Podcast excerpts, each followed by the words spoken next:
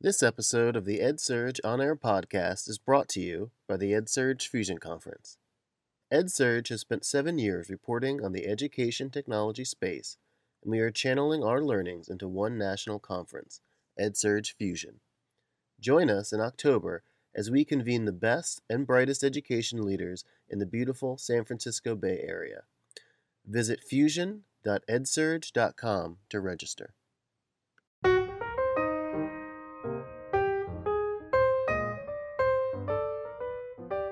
Welcome to the EdSurge podcast.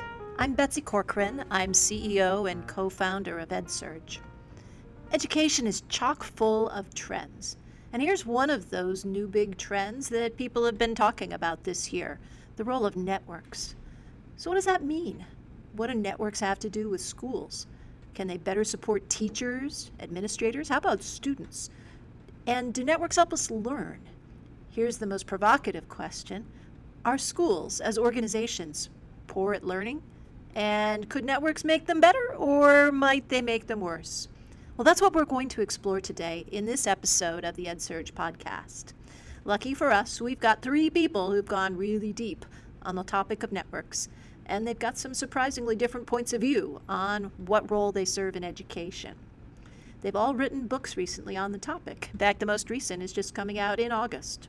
Our first guest is longtime education specialist Anthony Kim. Anthony is the founder and CEO of Ed Elements, and his book is called The New School Rules Six Vital Practices for Thriving and Responsive Schools. Also with us today is Lydia Dobbins, who is CEO of the New Tech Networks.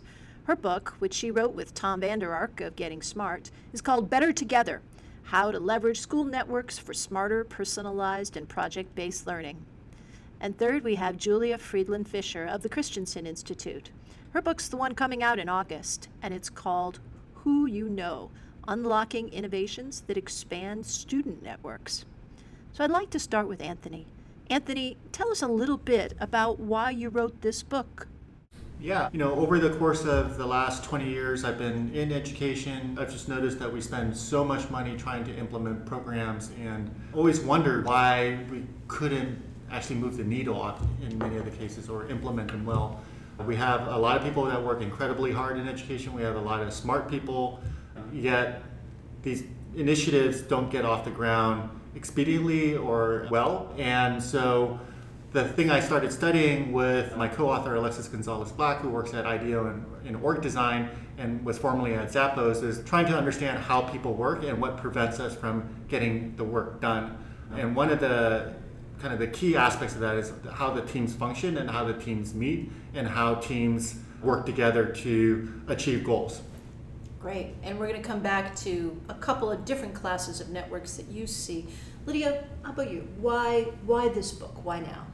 I think much to build on Anthony's observation, the the need and the demand to innovate in public education is increasing. I would say coming from many reasons and the hardest aspect of innovating is contrary to kind of popular belief it's not the starting it's sustaining. It's getting better at getting better. And we have a tendency to want overnight success. We want to transform teaching and learning and we want it overnight and we want instant results and know that we're getting it done. And the act of innovating is really hard work and i would say it's almost impossible to succeed in a silo or even within a school or a single district. And so we really see networks and school networks in particular as a path to help start and sustain innovation by helping both individuals in schools, schools themselves, and districts apply good network design to help the innovation start and sustain. Fantastic. Julia, you're looking at a different class of networks. Talk about who you've looked at in your book.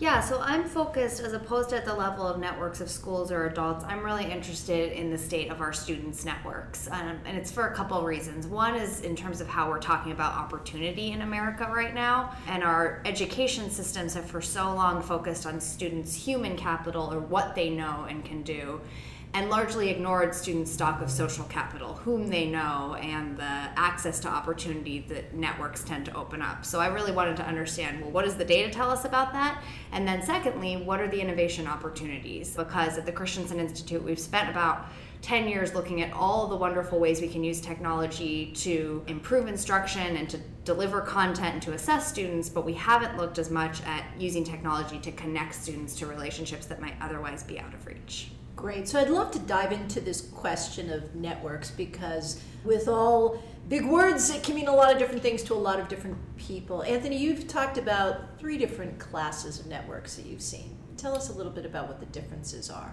Yeah, so for us and the districts that we work with, we find learning happens when these three networks exist an expert network, a peer network, and a transfer network. If you think about the learning line, basically it's a, like there's a slope up, it plateaus, there's a slope up, and then plateaus. And so I believe that the expert network helps change the slope. It helps you accelerate the, uh, the consumption of learning and con- content the peer network allows you to shorten plateaus because sometimes when you hit a plateau, you might fall off, or sometimes uh, you might need just a little bit of encouragement to continue. And then the transfer network is what deepens the line. When I can teach somebody else how to learn content or uh, transfer that knowledge to somebody, it allows me to deepen my understanding of it. And so often, uh, so many districts that we've seen, you see an expert come in, a turnaround operator, and take over schools and none of that knowledge actually transfers over and none of the capacity gets built. In other places, some districts just everything is DIY, like I have to do it myself. And so their learning curve is really slow. And then very few districts and schools have the ability to transfer knowledge well. And so until you have all three of those in existence, like a lot of kind of the implementation of knowledge and programs often fail. That's great. Julia, Lydia, would love to hear you guys comment on is that a construct that works for the kinds of networks that you guys have studied? I think those are three excellent examples of networking behaviors. I think Anthony's right that if you have one of the three or two of the three, you're, you're probably not going to be able to build and sustain a network. I think one of the aspects of network and network contribution, we, we often talk about giving and getting, either on demand or as part of a structured learning together. I think roles matter. So, if you're a classroom teacher, what you want and need from a network is different than if you're a school leader and if you're a district. If you work in a district capacity, moving from a general mindset of accountability as punitive rather than trying to construct positive learning, those are all roles that have to be redefined as we think about innovation. I think one of the aspects that we have to get at, networks are not a solution for this, is the construct of schools and the construct of time for adult learning.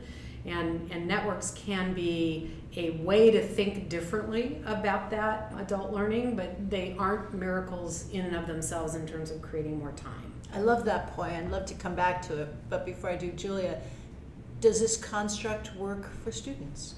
So I think when we studied this among students, we really took sort of like you said at the beginning, an individual lens. And if you think of an individual in a social context or a social network, similar to what Anthony and Lydia were saying, different relationships and different parts of that network serve different purposes. But we look at it through the lens of sociology research, which says we have typically a cluster of strong ties of those people that we trust the most, that we rely on the most, and then moving outward, sort of a web of weak ties. And the powerful thing to remember strong and weak ties can sound sort of like value judgments, but strong and weak ties can both be very valuable. There's a term, the strength of weak ties, which is that students can benefit from people who they maybe don't know as well, but can give them new information and access to new opportunities. And at the same time, our strong ties are folks that we can rely upon. So I think again this is it's a different lens if you're thinking at the level of the individual versus the system or the school kind of how a network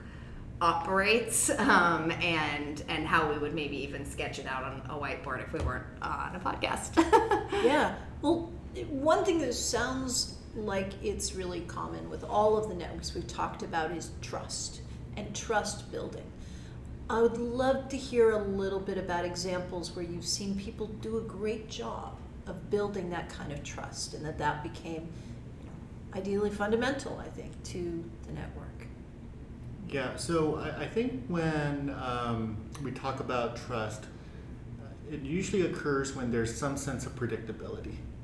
Hmm. And uh, something like a protocol in a meeting like today, you're actually facilitating a conversation, and so uh, there's a very predictable uh, way for us to communicate. Meetings in general, in many organizations, don't have that kind of predictability, right? Someone can take over the meeting. There's the agenda is an attempt to make make it predictable, but we never follow the agenda, and so how how you create predictability between humans is really how you build trust. Interesting. Okay, predictability as an element of trust. That's fascinating. Lydia, do you? Um, I have to think about that. So, since we don't want to have silence here uh, on this podcast, uh, I'm going to take that in, in and process. I, I, I, would answer a little differently. I think my starting answer would be I, I think networks and play an important role because schools by themselves don't know how to learn.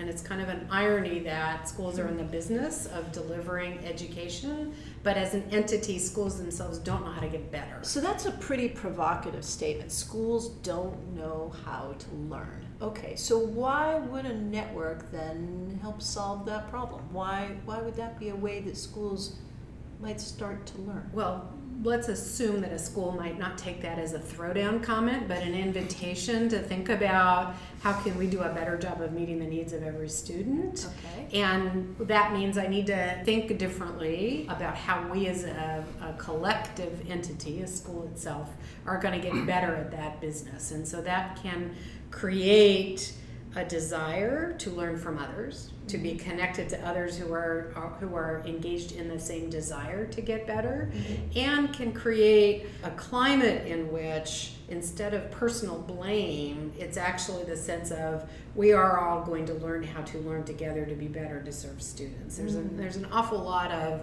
inherent blame, I would say, along with the punitive aspects of being in a school environment that get in the way of, of the trust building that we talked about, or even the idea of being vulnerable to try to do things differently, getting out from the cloud of, of fear of failing in a, in a spectacularly public way. So I think it is meant to shock the idea that schools as entities don't know how to get better, but it's meant to open up a different conversation and to think differently about how would I, exercising agency as a school, figure out how to do it then? Yeah. And, and I think that's an opening to consider being parts of, of multiple networks as a way of helping that learning occur. That's fascinating. Do you, Anthony and Julia, do you do you see that? Do you see schools struggling to learn?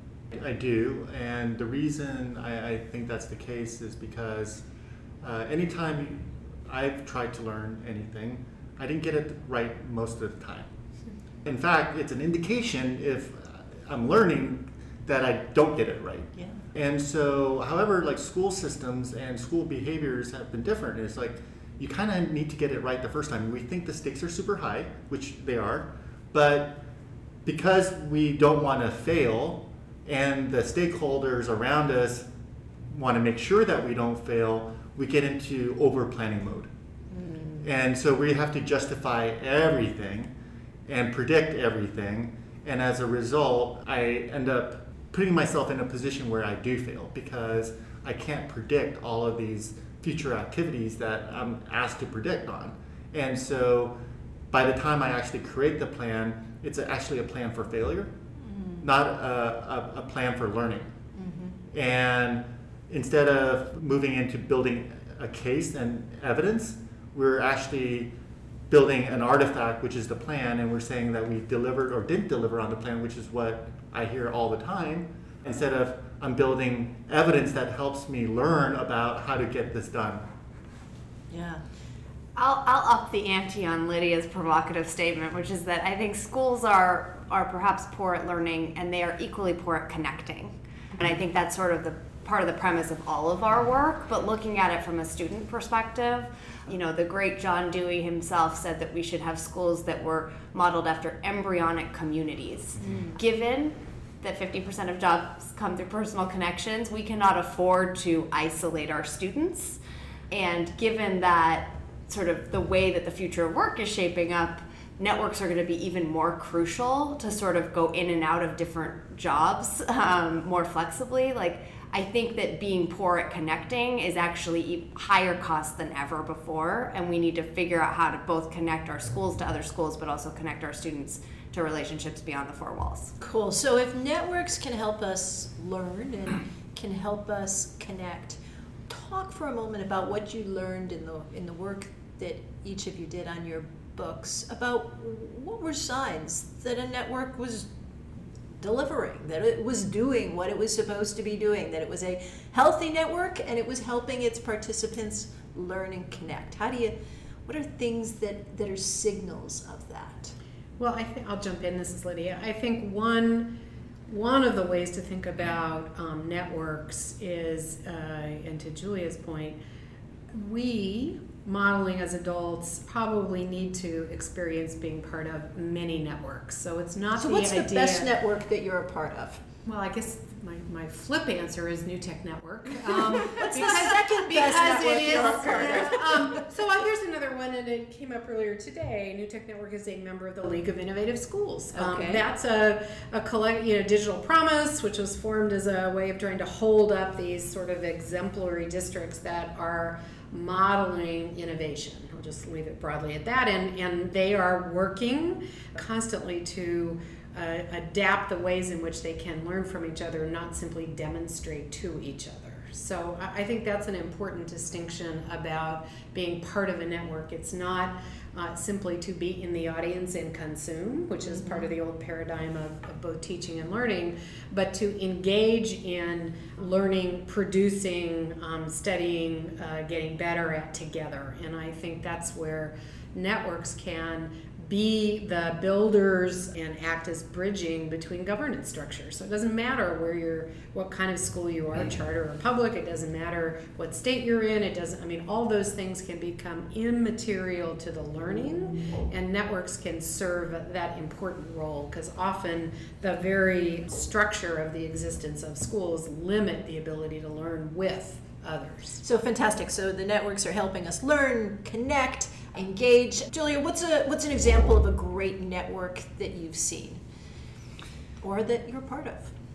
Yeah, that's interesting. I was thinking of much more informal networks that I'm a part of, which I think we have to keep in mind in this conversation that not every network is officially has the stamp of approval of a national organization, but that they also arise in the course of our daily lives, in our neighborhoods, or in our. I was thinking of my yoga community, not to sound like a cliche of a yuppie, but I think when when I think about network quality, there's a couple things that come to mind, especially if we're talking about arming students with with strong networks. One is access to caring relationships, which are predictors of all sorts of things, but according to America's Promise Alliance's latest research, a leading predictor of staying in school or re-enrolling if you drop out is whether you have access to at least one caring relationship.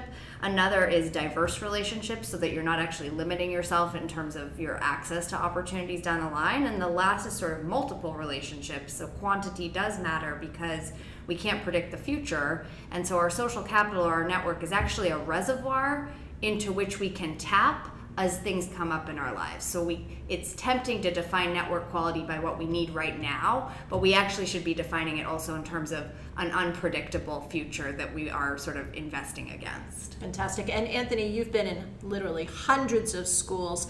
Where are you seeing schools really participating in great networks, building great networks? Yeah, so I, I, I love to have non-related analogies. So here's another one. So there's an app called Strava, which you know if you exercise and bike and run, you, you have a social network that can motivate you by sharing what you're doing.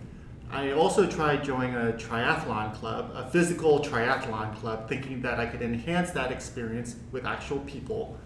And they had a series of scheduled meetings, and I missed most of them. and what I, but I couldn't ever get into the network. And as the less I participated, the more distant I got. Mm-hmm. And so what I noticed is uh, in school systems that are actually trying to build networks, they put all the infrastructure in place, mm-hmm. but participation is low. Mm-hmm. And so I think my question is, how do we get participation to be high once you put the in- infrastructure in place? And One way is I could extend the network, like we talked about the league, outside of my district. And so if I have more bodies, then I could assume a certain percentage of them are going to be participants in the network, others are consumers. But when it's too small, like a district with only 500 kids and 30 employees, it's hard to create a network when you only have 30 people. And so I think the question is like, how do we get participation in these networks? And that's very hard to do when people don't have habits and behaviors that allow you to do it. And the only way you build habits and behaviors is by providing value. Right. One or two more quick questions. Lydia, you've actually said you think that chief network officer could be the next buzz term that we hear in schools. So I'm going to ask you the flip side, which is well, what are networks not good for? Because we too often, when we come up with a new idea, want to think it's going to fix everything. Mm-hmm. So, what should a network not do?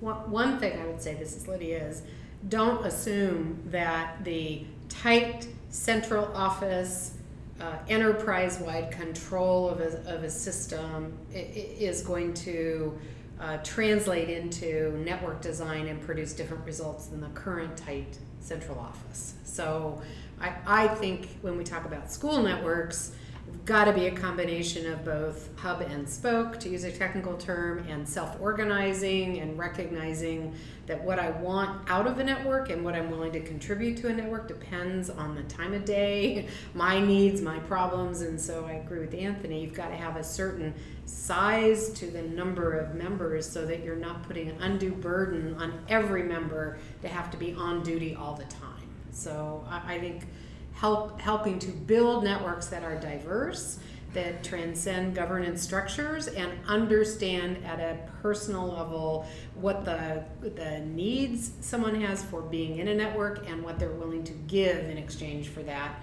opportunity need to be fundamental to good network design.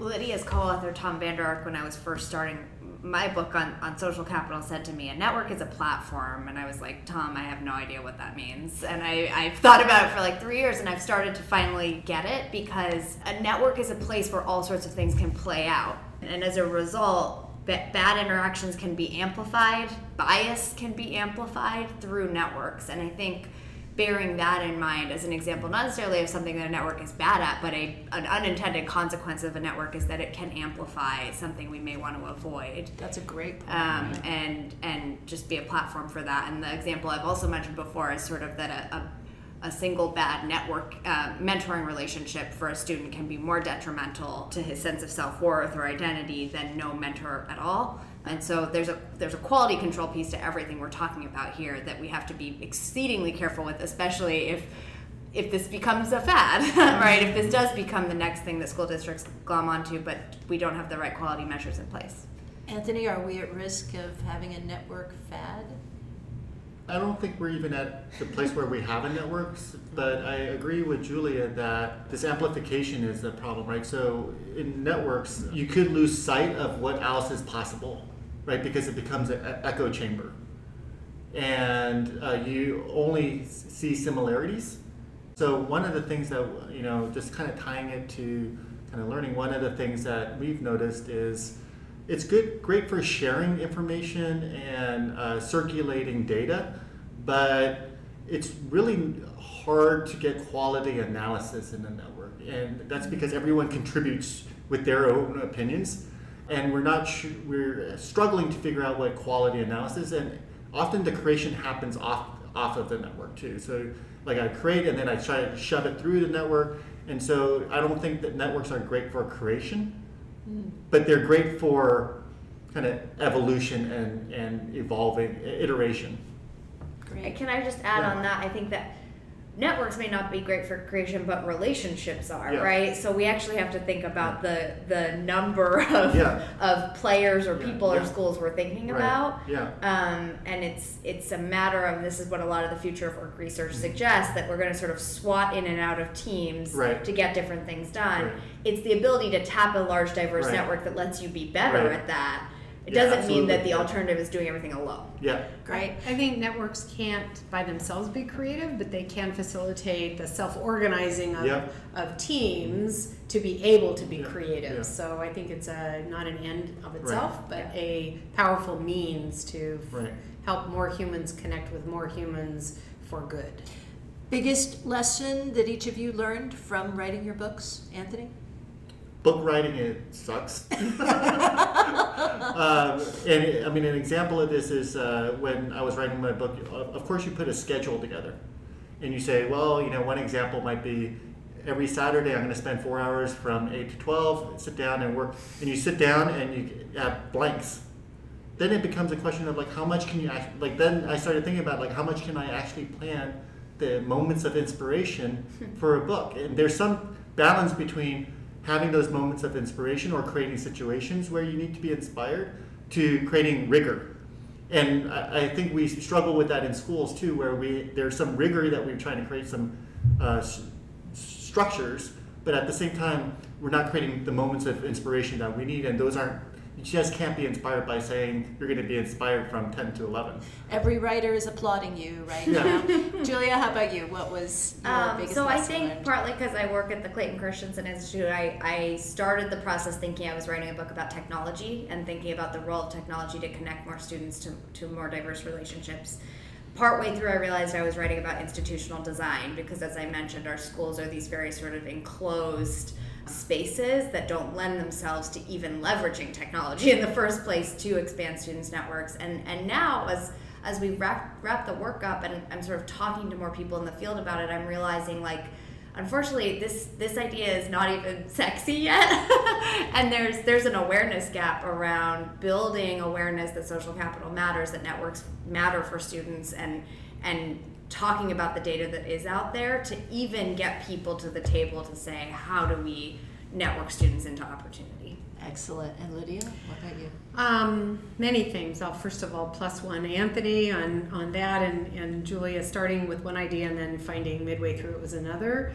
I am more convinced than ever that, that people with really good intentions are in the business of, of, of being in, in, in ed- educators.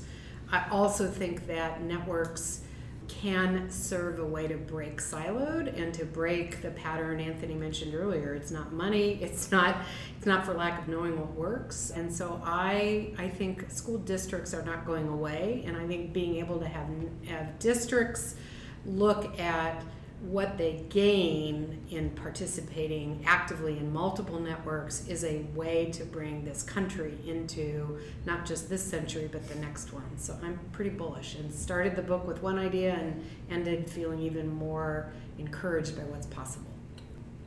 We've got to stop here, but all three of these books are great summer reads. Add 'em to your beach bag. I'd like to thank Lydia Dobbins of the New Tech Networks, Julia Freeland Fisher with the Clayton Christensen Institute, and Anthony Kim of Ed Elements for joining us. I'm Betsy Corcoran with EdSurge, and thank you for listening to this episode of the EdSurge podcast.